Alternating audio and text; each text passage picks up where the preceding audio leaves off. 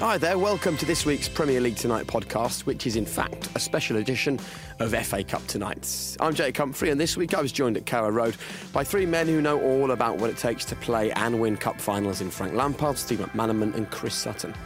And in a special part of the show this week, we also spoke to award-winning author Michael Calvin, who joined us to preview his book-turned B T Sport documentary, No Hunger in Paradise, which explores the academy system and the pressures and pitfalls that prevent young players from making it as a professional footballer. Well, the F A Cup third round returned this weekend with plenty of drama and major talking points, so here are all the best bits. Let's hear what George Baker has to say. He was happy, delighted with what Mark Robins' side did, because he's a Coventry fan. Here were his post-match thoughts. Well, there we have it. We've remarkably pulled off one of our biggest cup shots in years, and we deserved it. We were dominant. Well, they were dominant, but we always looked the better team. We always looked like the team that was going to score. And I'm just, it's one of the proudest moments I've had as a Coventry fan. Just all the rubbish we've had in recent years, and this is one of them standout moments again that makes me fall in love with the club all over again. I can't believe it. We've beat Stoke City, the Premier League team. Get in. Get in indeed, and I'm pleased to say Jack Grimmer's on the phone. A round of applause for Jack Grimmer, everybody. The man who won the game today for Coventry. Jack, congratulations. How are you feeling?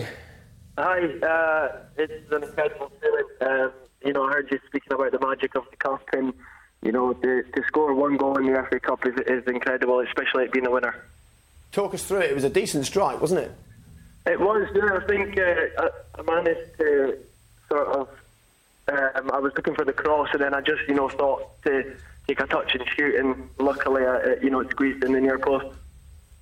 Jack, this is Stevie McManaman, and I just wanted to ask you, I know you're doing well in the in the league. How difficult is it to play on, on your pitch at home? Yeah, it's extremely difficult, and I think, like, you know, full credit to Stoke, they managed to actually pass the ball in it. Um, you know, I think you can see from the pictures it's, you know, not in the best of shape, um, which probably helped us a bit today. But, um, yeah, it was, it was very difficult. So, thankfully, it worked in our favour and managed to get the win. Jack, Frank Lampard here, mate. Just uh, congratulations, first of all. But who, who do you want next? Who would be your pick if that's you could take question. anyone? That's the question. That's the question. I'm a big Man United fan. Um, I would love to play. I've been lucky enough to play them before, um, but it was at home. Um, so, I'd love to play Old Trafford and, and hopefully draw them away. Absolutely. And Jack, we should finish by just mentioning the Coventry fans. This show has been set up for the fans. fourteen thousand there today. They've been absolutely through the ringer in the last few seasons with the ownership at Coventry and all the other things going on. So a great day for you, a good day for the club. But for the fans, they deserved today, didn't they? Yeah, definitely. I've, I've said it um, before. I think today was, was definitely one for the fans, because, you know, even with everything going on and on and off the pitch, you know, they've supported us out at all, and, you know, as you've seen today, they turned out in numbers, and thankfully we managed to get the win for them. Well, well done, mate. Congratulations. You march on. We'll be uh, crossing our fingers you get Manchester United then on Monday night in the draw. Yeah, here's Hilton. Thank you very much. Yeah, Good well man. Done, Jack. Well done, Jack. Well done, Thanks very much. Right, let's yeah. hear now from Elliot, who will not be feeling too positive because he's a Stoke fan. Here are his post-match thoughts.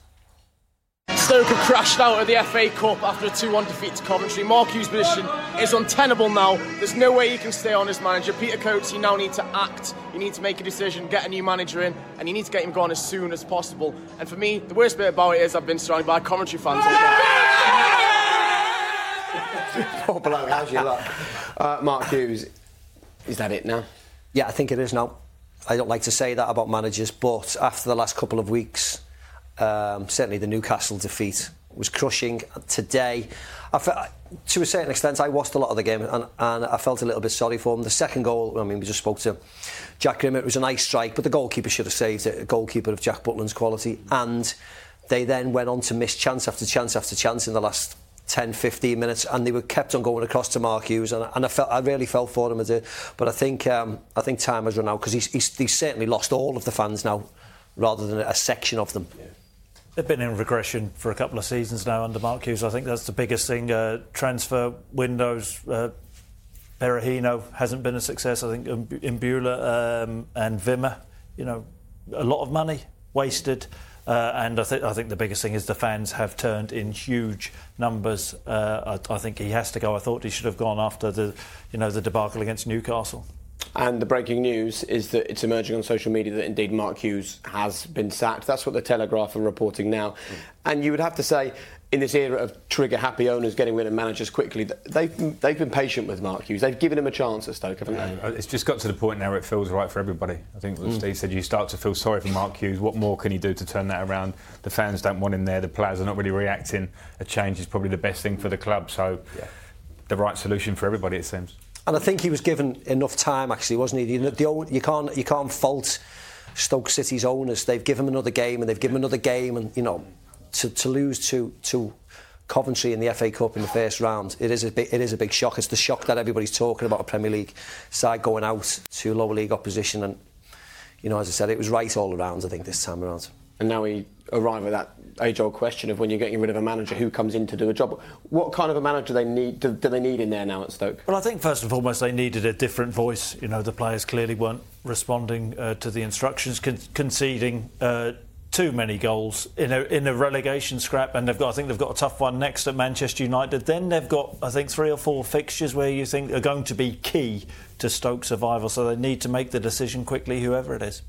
What do you think? Uh, experience and I, I Premier like, League experience. I think so, and we go on that merry-go-round we seem to talk about every week, yeah, yeah, five yeah. or six ones. But I think with the, the players they've got, I watched them at Chelsea and they were terrible from start to finish, and I couldn't see a way out for them. So I don't think a, a young manager can come in and go, right, we're going to change and play three at the back and mm. play great football. I think they need to dig themselves out of it this year and then and then see. Yeah, start go. again, isn't it? Because they've got a lot of. We spoke about West Ham just after Slaven Bilic lost his job, and when you looked at the team, they had players, random players, different types of players from, from everywhere, and you thought, what are they trying to do? What are they trying to build? And I have that impression of, of Stoke. They've got Shawcross there and people like that who have been there a long time that you can rely on. But the new signings just seem to be signings just picked from, I don't know, from, from thin air at times. You wonder how they want to play, what what kind of um, progression are they going through? Are they going to bring through the youth team, or are they just going to buy random players? And they, they don't look as if they've got any direction today. And I wonder if, if Hughes was buying the players or whether it was somebody else buying the players. And um, that's why it looks as if they have to start again. OK, well, it's just been confirmed by Stoke as well. Mark Hughes has indeed lost okay. his job. It's a difficult one now for them, isn't it? Because they are in a relegation scrap. They are down there towards the bottom fighting for their lives in the Premier League. So do you go and get a manager in, which we're seeing a bit of at the moment, on these six-month deals till the end of the season, and just try and stay in the Premier League and that's their aim? Or do you go for someone who's a long-term project and, and you, you, you wipe the slate clean? You know, we're already in a transfer window as well. First thing first, get yourself in the Premier League next season. And I think that takes what we've seen with David Moyes. The one thing he's done at West Ham straight away was organise them. Mm. And I think that's one thing you'd associate with Stoke, really, that they could organise and they could have a go and would generally grind out results. They've lost that completely. So I think with the personnel, I, I, I agree with the direction thing. I think the direction's been terrible in the last two years of who they're buying. So, but get through this season, because I, I don't think they can look too long down the line. I don't think the line will be there that long. They could be in the Championship. Who's available? That's the problem, isn't it? Well, uh, Slaven Bilic is is, av- is available, but when you look at what happened at West Ham, would Stoke rely on, you know, somebody whose team ultimately shipped goals uh, this season? So, uh, no, I mean, it, I think um, you know Frank is right. It's the you know. usual suspects, but a lot of them are now back in jobs, yeah. aren't they? Yeah, OK, well, just to, just to bring you right up to date, this is the message from Stoke City on social media. Stoke can confirm the contract of Mark Hughes has been terminated with immediate effect. We'd like to thank Mark for all he's achieved at the club over the last four and a half years, notably in guiding us to three successive ninth-place finishes in the Premier League. We wish him every success for the future. The club will look to appoint a new manager as soon as possible and will be making no further comment at this time. The favourite for the job is Ryan Giggs. Well, I'd, li- I'd like it to have a new direction, something like that. I don't want them to do, be short-term. I think they're strong enough to stay in the Premier League, regardless of who will be manager. Mm. I know you're taking a chance, of course you are, but we've seen, well, certainly I've seen every Premier League club numerous times this year, and I think Stoke will be fine. But I'd like them to pick a bit long-term, and I'd, I'd like Giggs to get the job. Hard job, though, for Ryan, isn't it, going into that dressing room and the position that Stoke are in? Yeah, but you'd take it, wouldn't you? If you're yeah. Ryan Giggs, oh, you know what I mean? It's one of those jobs, as Steve said, I reckon they've got the players there. So if you can be a catalyst and keep them up, yeah. then you. And I think we'd all like and to, to know if Ryan Giggs can be a man. You know, let's give him a, a the chance. Someone give him a, a chance. They'd have a huge amount of respect for, for Giggsy, wouldn't he? They'd have a huge amount of respect for him. Chris? Yeah, look, you, you've got to start somewhere. somewhere I mean, yeah. you know, it's it's a tough task, but when you look how many teams are in a relegation scrap, you know, why yeah. not Ryan Giggs? Is, Is that your attempt cratchy? At being positive? That's, that's being, being extremely positive there. Yeah. Go on, Frank. Back Crouchy. player manager. Yeah. Could be, couldn't he? Wonder if he's ready for it. That's hard though, isn't it, to suddenly manage the players in uh, your dressing room. It'd be good value though, wouldn't it? You know what happens when they when they score the winner in his first game at Chelsea. Yeah, let's start it. Let's get Crouchy manager, uh, player manager Crouchy. Chris, people say that Stoke have acted quickly to arrest their form under Mark Hughes, like they didn't put up with him for five years. Will, no alarms and no surprises. Hughes sacked. Now either get Gary Rowett, he might keep us up. He knows the Championship if we go down. That's positivity. Uh, and Martin O'Neill, uh, slope Roy Keane, um, scare our way to safety um, by playing a four four two. Well, Martin O'Neill's um, certainly a, a suggestion. And finally, uh, Gavin Smith, it's about time Mike Hughes was sacked. The right decision, in my opinion, would definitely have taken them down, and he spent money on absolute rubbish. Um, just before we move on, something I wanted to draw your attention to in the programme today. Nice-looking programme as well. Uh, page fifty-five, Lee Power, who was a, a Norwich City player back in the nineties, who I'm sure Chris remembers. Um, he talks about his first his best and his worst. And when it comes down to worst dressed teammate, this is what he had to say. Sutty always had the worst clothes without a shadow of a doubt. Foxy, Real Fox, and I tried our best to help get him kitted out, but his dress sense was horrendous. I've not seen him for a while, but I spoke to someone the other day who sees Sutty from time to time, and it would appear he's not improved over the years. That's hard to disagree with. That's proven that wrong, isn't it? That's proven that wrong. Do you like the jacket? Just, just show us the, the. You got the little elbow pads and everything. Look at this. He's got the patches on. That's my dad's jacket. They're cheap, they're cheap shots at him then, aren't they? They are, aren't they? Aren't they? This is fashionable in Norwich. No, you look lovely. I, I did want the camera to zoom in on you, but they said they can't because it starts to strobe. Which is like the first rule of television: you don't wear a jacket like that in a T V studio. Oh, how long have you worked? I'm learning. Yeah, absolutely. But he is t- totally right. He is bang bang on trend for Norfolk. Uh, right, let's turn our attention back to the F A Cup, and it's time for another round of applause. This time for Kevin Nolan. Kevin, congratulations. Brilliant today, away from home, uh, against Brentford. John Stead got the winner. Um, what a brilliant year you've had them. This is a lovely way to cap off twelve months. You arrived at the club, they were ninety-first in the Football League, and now you're fourth into the fourth round and, and flying high in the league as well, mate. Yeah, I mean, uh, it's been a it's been hard work, but a really enjoyable one. And, you know, I always see my path of, of going in to management, but I, I didn't expect it to be this soon. But I must admit, I'm really enjoying every minute of it at the minute, and just, you know, working hard as I can to just keep getting better, really. Kevin, Frank Lampard here. Um, I'm doing my coaching badges at the minute, um, but, yeah, I'm just starting throughout. And I just, just a general question: what's the hardest thing? What's the one thing you think you found the most taxing thing to try and get across to the players, or, you know, to bring the success that you're getting now?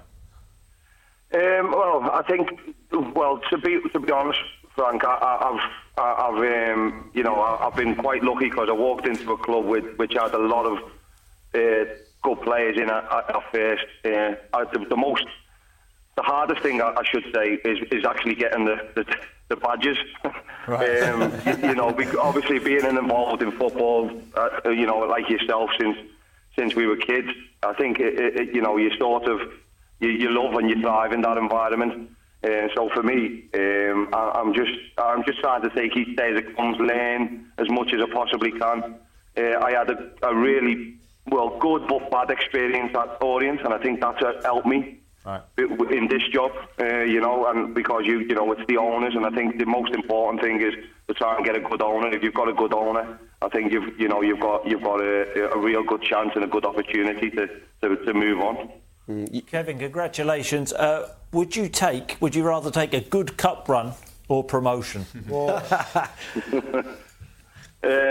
well, listen, I I want to I want to I want I want to be promoted. Don't get me wrong, but you know, it weighing in the weighing in the, shall we say, the itinerary. When I walked into the job this time last year, it was about, you know, sustaining this league, and sustaining ourselves in this league, and making sure that we we weren't in the trouble what we was.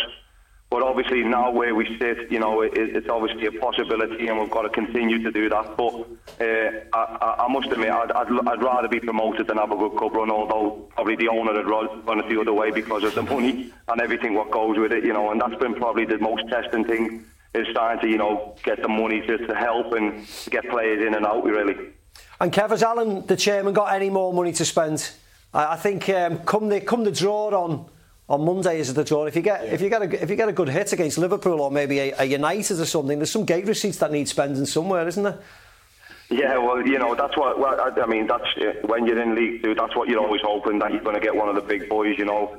um, and, and sort of get, you know, a televised game, all that type of stuff, which just helps with everything what goes on, you know, in the in the annual, you know, money wise and things. But um, for me, I, I, you know, I think we've got we've got to be clever. I've got I've, I've inherited well, I inherited a good squad last year. I was able to add to it in the summer. I don't really want to be chopping and changing a lot. If I, if there is someone who we feel that can come in and really, you know, give us that bit of a, you know, a bit of a lift and a bit of a push and push the lads who are, who are already there, then yeah, I think we'll be interested. But at the minute, I think, you know, I'm quite content with what we've got and what I'm working with. Good man, Kevin. Well, look, it's going well for you. You're making a name for yourself. Uh, do you fancy moving to Stoke? I've just been hearing the lads. It's, it, I mean, listen, it's, it's it's tough, isn't it? You know, this managerial stuff, but I'm loving every minute of it, and hopefully it'll continue to go the right way. But uh, I think that might just might be a bit too soon for me. Yeah. All right then. Listen, thanks for joining us. Well done. Best of luck, mate. Well and done. And Notts County, you're doing a great job. We'll thanks see you in the draw. Congratulations. Cheers, mate. Top man. Thank thanks, you. Kevin. Cheers. All the best. Right, let's talk then. Philippe Coutinho. Um, it was only last night that you and I went out on the town in Norwich. I showed you the sights of this fine city, and we, we were speaking about Coutinho, yeah. and you said, why on earth would he move now when he can't play yeah. in the Champions League for the rest of the season for Barcelona? So this move has taken you by surprise a bit. No, the, well, the move hasn't. I think the move was inevitable, and most Liverpool fans... The timing? The timing, I just don't see what good comes out of it. Listen, it doesn't bother me whether he goes now or in January. I just feel like he's in really good form for Liverpool. He was captain of Liverpool when he was playing. He scored in lots of goals, making lots of chances. Looks, you know, visually looks really good. And now he's going to go to a Barcelona team who were flying in the in the league. Um, he can't play in the Champions League for for either team now. I just thought it was a bit of a wasted opportunity. They could have they could have easily done the deal and and, and gone at the end of the season. Um, There's a World Cup year. Will he walk back into? The, will he walk right into that Barcelona team? Probably because of his price tag. But Dembele's fit now. Um, you know, Iniesta's there. You know, they're playing really well. I just don't see, you know, what what, what advantage he's got for, for Barcelona or Liverpool. Yeah, really. Lack of ambition selling him from Liverpool? No, I don't think so. I think a player wants to go. He's Brazilian. I don't think. Isn't one hundred forty-two million pounds quite a bonus for Liverpool? Well, of course it is. When you pay eight million quid, yeah. of course, of course, it's a bonus. But you're never going to stop. A, you're never going to stop a Brazilian and his family wanting to move to Barcelona or Real Madrid. You're not. It's just part of life. And if um, you know, if as I've said before, if it happened with Xabi Alonso when Real Madrid called, if David De Gea will eventually go back, a lot of players want to go back. If you if you if you if you flip it and you're Barcelona though, and you pay one hundred forty million pounds, mm. and you say, but you can have him in six months when he's had another thirty games. Might be injured, might be this, might be that. If you're paying the money, you want the player, don't you? Yeah, I know, I get Barcelona's, I get, but I, I just don't necessarily get the player's point of view because he needs to play and he needs to play just constantly. It's his dream, isn't it? It's not like he's a Liverpool lad that's grown up playing for the club. I think he's, yeah, taken, six, his dream, he's taken six months on the chin for a move that he really wants to make, yeah. and he's nervous mm. to wait six months, and, and that's his call. And I, in an ideal world, Liverpool would have gained and Barcelona waiting on this player, but I think he he's, he wanted it so much, didn't he, that he didn't he wasn't ready to wait, it seems. And listen, one hundred forty-two million is only a good amount of money if you reinvest that money well. You know, did they do well enough with the Suarez money? Did Tottenham do well enough with the Gareth Bale money? That is now what the conversation has to become, isn't it? But they invested in Van Dijk, didn't mm. they? Which was the area which I think most people uh, would say was a concern. But I suppose, you know, if Liverpool end up finishing fifth in the Premier League, should they have let yeah, him go? That's the bit. That'll be the big question. Won't they? They'll live and die about where they finished in the Premier League now. It won't necessarily be the Champions League because they were not one of the favourites to win the Champions League. But if suddenly they're in fourth, they're in a Champions League place now. If they don't finish in the Champions League place, you know, people will hark back to, we shouldn't have let Coutinho go because he was so instrumental. He was that that little bit of genius to unlock a game. What if Mane gets injured? What if Salah gets injured, who's injured at the moment? Why didn't we keep him? That's the only thing that'll hang over a lot of people's heads, unfortunately. Could it derail things for them, do you think, that push for the top four? Uh, yeah, well, he's a great player, so yeah, he's definitely taken an edge off their team. Uh, and it could derail them, and it could be a talking point. We're talking already about it. They've only got to have one or two games yeah. where they don't create, and, and people start asking that question. I think what will happen now is Liverpool will go and buy, go and buy people now. Yeah. They'll have to. Sh- January's not a great time to buy. No, players, it's not. The pressure's going to be on to do it now. But they may, they may, they may buy in just, you know, just to give the fans a little bit of P R again, and maybe do what, you know, Naby Keita's doing and come in the summer. But I think they'll have to go out now and show the fans that yes, we've lost him, but we've got Plan B. We've, we have got somebody ready to come in. when, because this has been on the cards for a while, this this move, and Liverpool have been busy in the background making making sure they've got replacements, whether it's in defensive areas, whether it's goalie or whether it's a centre, you know, centre forward. They'll have replacements lined up, re- ready to push the button now the money's coming. What would you spend the money on? What areas would you look to spend? A goalkeeper. Yeah. Uh, and I'll get a goal scorer. I'll get an out and out and out mm. front man. I love Firmino, I love the way he plays, but sometimes I look at him and say, for all the creation, and now Coutinho's gone. Mm. I think teams that win things generally have a twenty-five, thirty goals a season, mm. man. Quite well, Salah could be going that way. He's not an out and out striker. The problem is you get one hundred forty-two million, but how do you replace Coutinho? Now, you know, I, I agree it's with probably a replacement, isn't it? Well, I think a, a centre forward uh, and a goalkeeper just just missing. I, I've been disappointed with Sturridge. You know, I think his days at Liverpool are, you know, are well and truly over. So I think a centre forward would, would be mm. the, the next option. Okay, uh, a bit of reaction coming in right now. Uh, Kieran Reid says, I'm disappointed Coutinho has left, but we got plenty of money for him. I'm looking forward to seeing who Klopp brings in to fill that gap. And James, my opinion on the Coutinho move is that it's great for the club. Even though it's a huge loss, we're able to bring in better players and make our squad stronger than it already is. Uh, do you know, I think the biggest disappointment, actually, if, particularly if you're not a Liverpool fan, if you are, it's different, but it's just losing a brilliant player in the Premier League, isn't it? Mm-hmm. We all love watching him. He's special. Yeah, uh, top player. I still think, you know, I know it's a, it's a tall order, the Champions League, but I, I still think Coutinho at Liverpool in the Champions League, you can't rule Liverpool out. They can see too many mm, goals. Yeah. But, I mean, they're, they can beat anybody on the day. They're scintillating. Um, video assistant referees will make their debut in English football on Monday evening as part of the Brighton Crystal Palace game. It's live on B T Sport, and Graham Poll has been, been to investigate what may well be happening. Take a look at this, and then we're going to discuss the new arrival of V A R in English football. So during the game, when will V A R come into force? The V A R will monitor four key situations. So those are goals, penalty kicks, whether they've been awarded or not, direct red card offences, so not second yellows, just direct red cards, yeah. and mistaken identity. Say an incident occurs on the field of play, the V A R will then say, I'm checking that incident, which alerts the referee. At that point, if the ball then goes out of play, we will delay the restart of the game to allow the check to be completed. The V A R looks at it. If he comes to the conclusion that the referee has made a clear and obvious error, he'll advise the referee to make an on-field review. So first of all, you'll see the referee make the communication signal, I'm talking to the V A R. Then you'll see the referee make the T V screen signal, saying we're now having a, a review of the situation. Then one of two things happens. Either the referee, for clear situations, will rely on the evidence provided by the V A R, change the decision, or for those subjective situations, the referee will go across to the monitor, look at the footage, make his decision. He'll then come back onto the field of play, communicate again that it's a review decision and award whatever the outcome is. Take Dele Alli's challenge, for example. So on the field of play, it looks like a tackle is just a reckless foul challenge. So Craig cautions the player. I think we'd all agree that if you look at the footage, it merits a red card. So you have evidence to say it's a clear and obvious error by the referee. One of the challenges for using the V A R is to work out which is the best speed to look at a particular incident, because we all know slow motion can distort things. Likewise, seeing things in real time, sometimes you don't see the full extent of it. So somewhere in between is the right answer. And what we're saying to the officials in training is, use the slow motion to establish point of contact. Use real-time footage to establish intensity. How far back can the review go?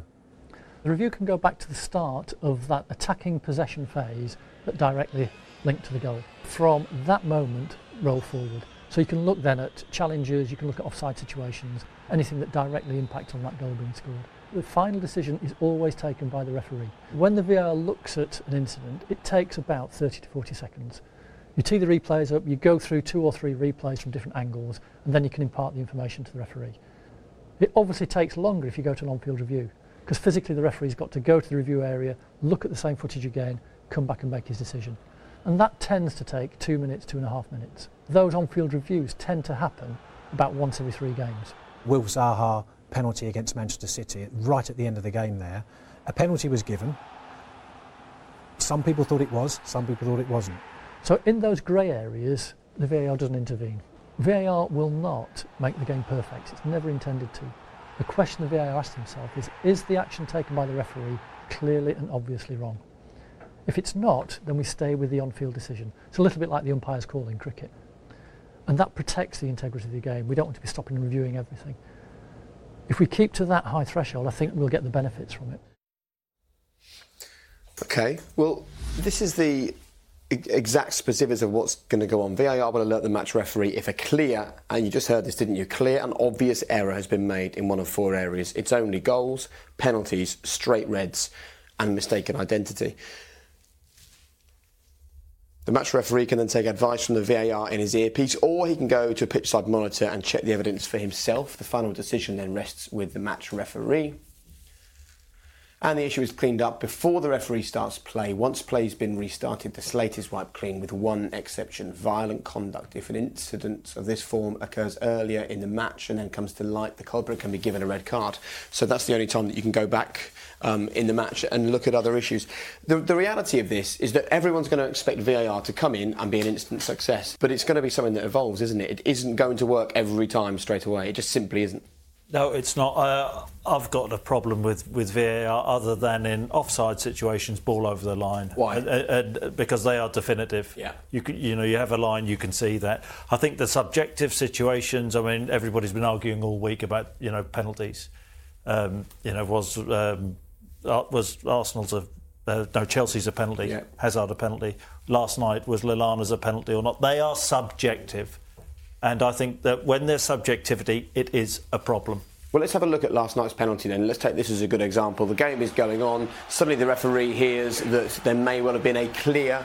and OK, first of all, this is the shove. So this is, I suppose you could say this is an incident of, uh, of violent conduct. What do you think the V A R official would have made of that, Steve? I mean, I'm thinking... You, you can't I'd, believe the referee's missed it, can you? I'd have thought he'd have... Yeah, well, I thought he'd have left it alone and let the referee deal with it, because...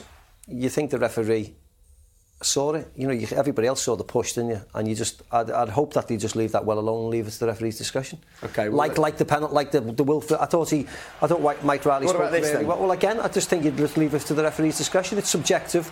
Everton fans think he, he went to ground too easy. Liverpool fans think he's put his arm round him and it's a penalty. And you leave it to Bobby Madley's decision. If the uh, if the V A R referee says that in his opinion uh, he clear and obviously dived, then that's an issue, isn't it? Mm. So, and but then, I'm not sure there was anything yeah, but clear and obvious in that incident. I was going to say, a referee wouldn't say it was clear that he but dived, would he? But it's still subjective, isn't it? But I think they have to leave it to yeah. Bobby Madley to make his own decision up then, don't they? And if he's given it, if he's given a penalty, I think he'd look at that if he was questioned and say, yeah, I've still given I've still given a penalty. World. In an ideal world. In an ideal world, yeah. But V A R is going to remain subjective unless the, the V A R referee comes out and says exactly why they came to a decision.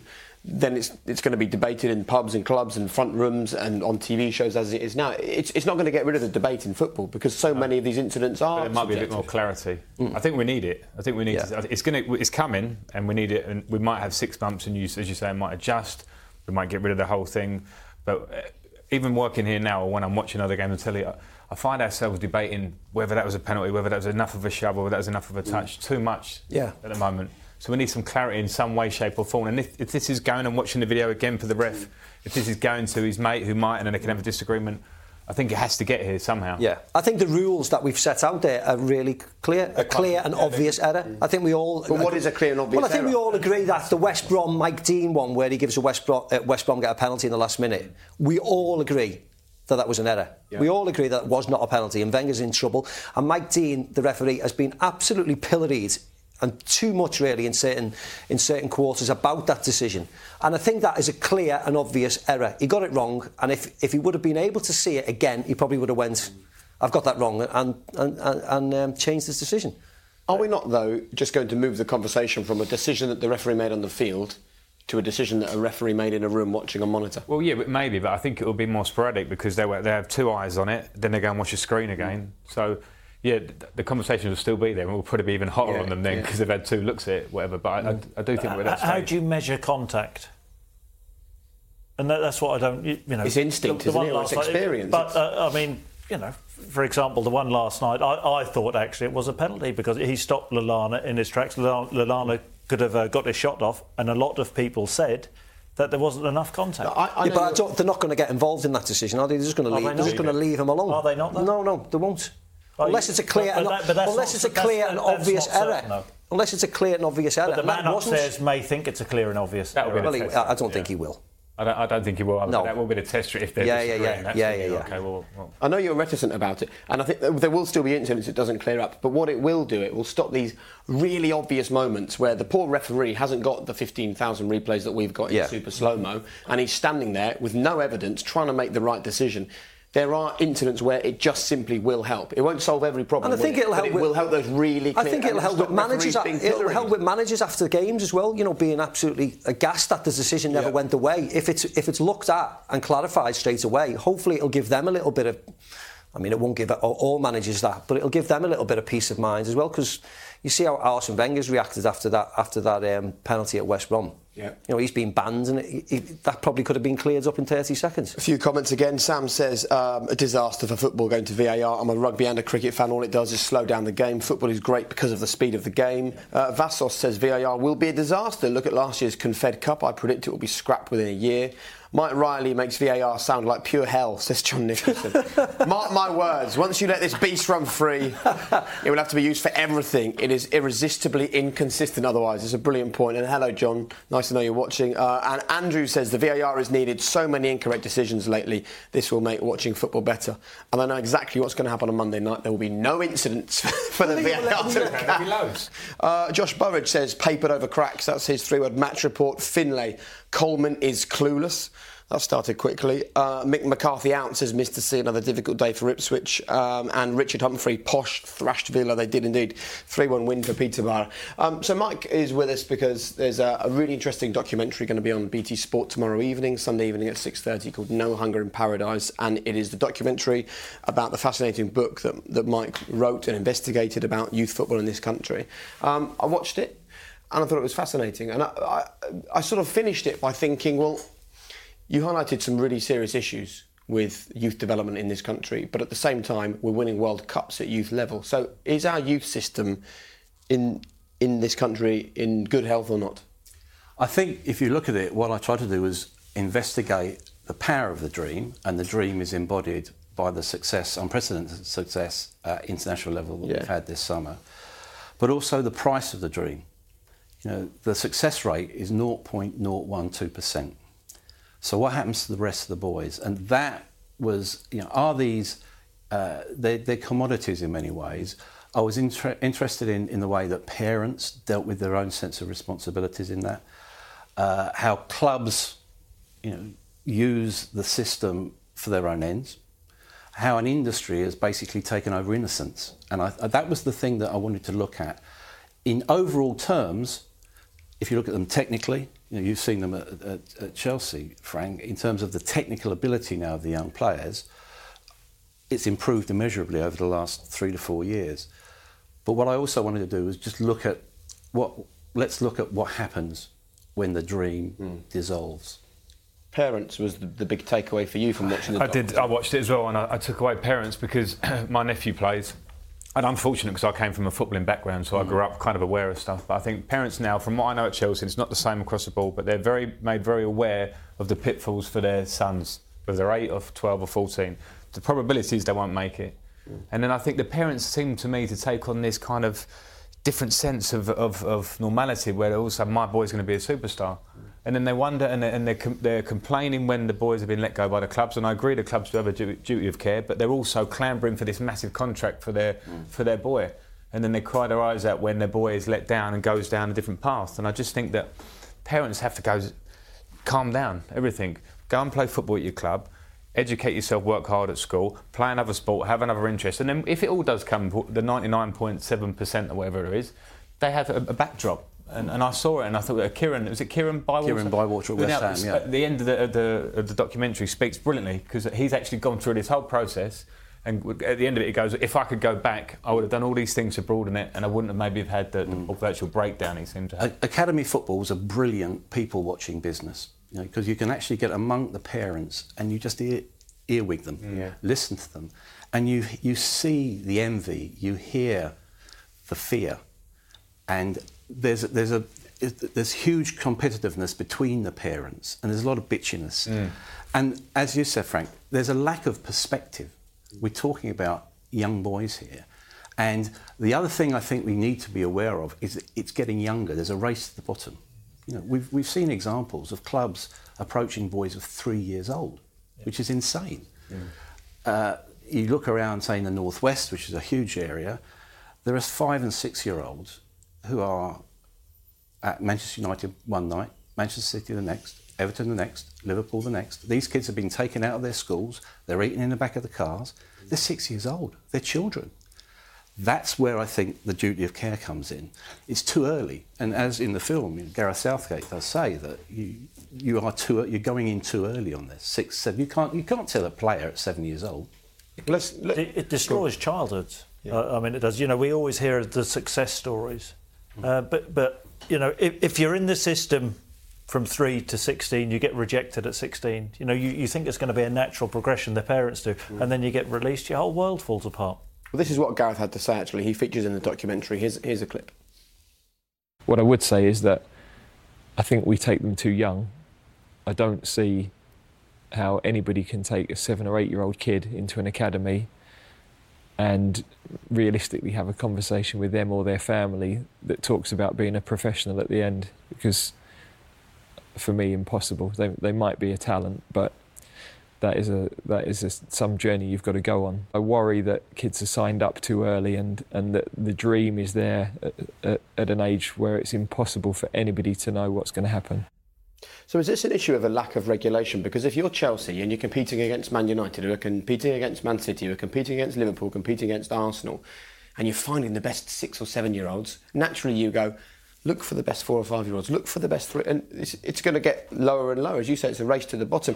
And if I think someone said in your documentary, if this was a hedge fund business mm. and they were exploiting and grooming children for profit, which is exactly what's happening, then the regulation would be unbelievable.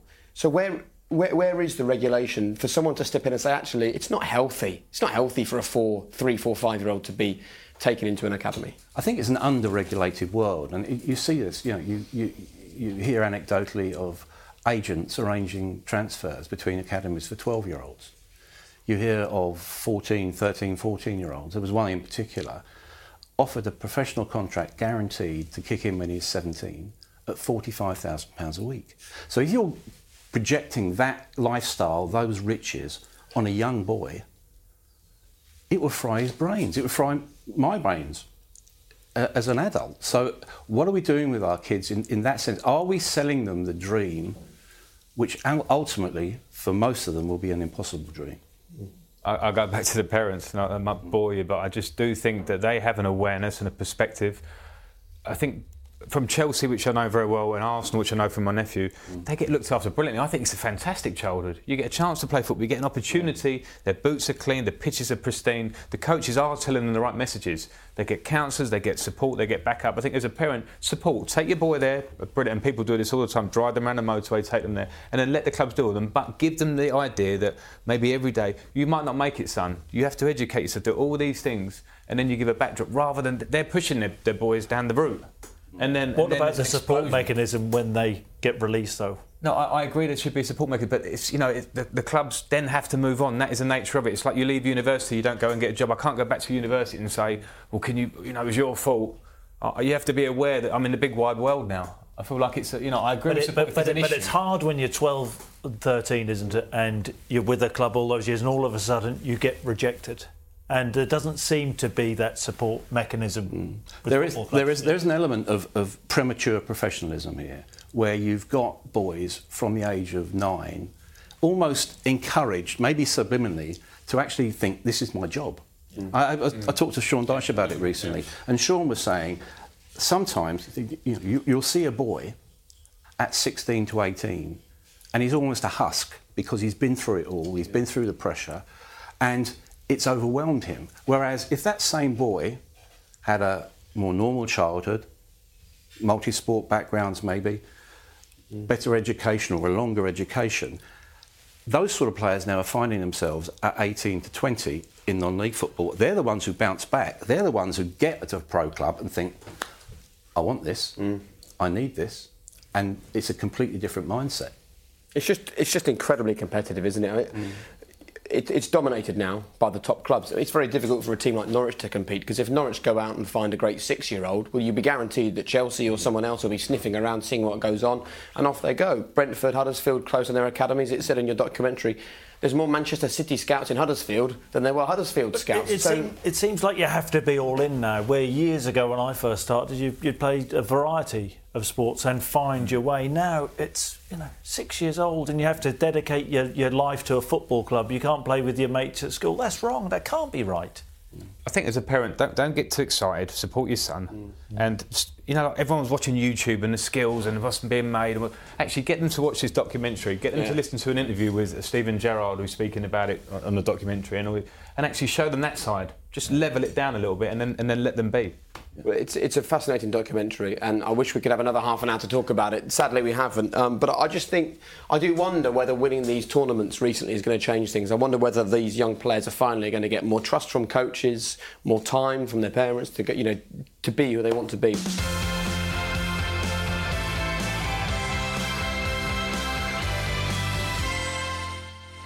Don't forget, the F A Cup is live on B T Sport throughout the season, and you can catch up with all the best moments of the Cup on the B T Sport app, as well as our dedicated social media platforms.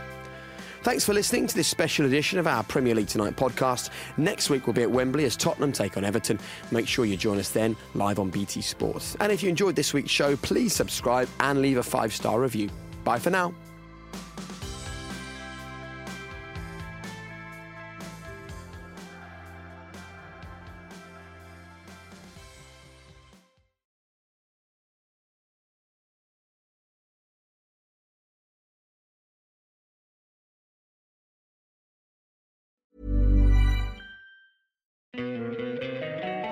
Don't you love an extra one hundred dollars in your pocket?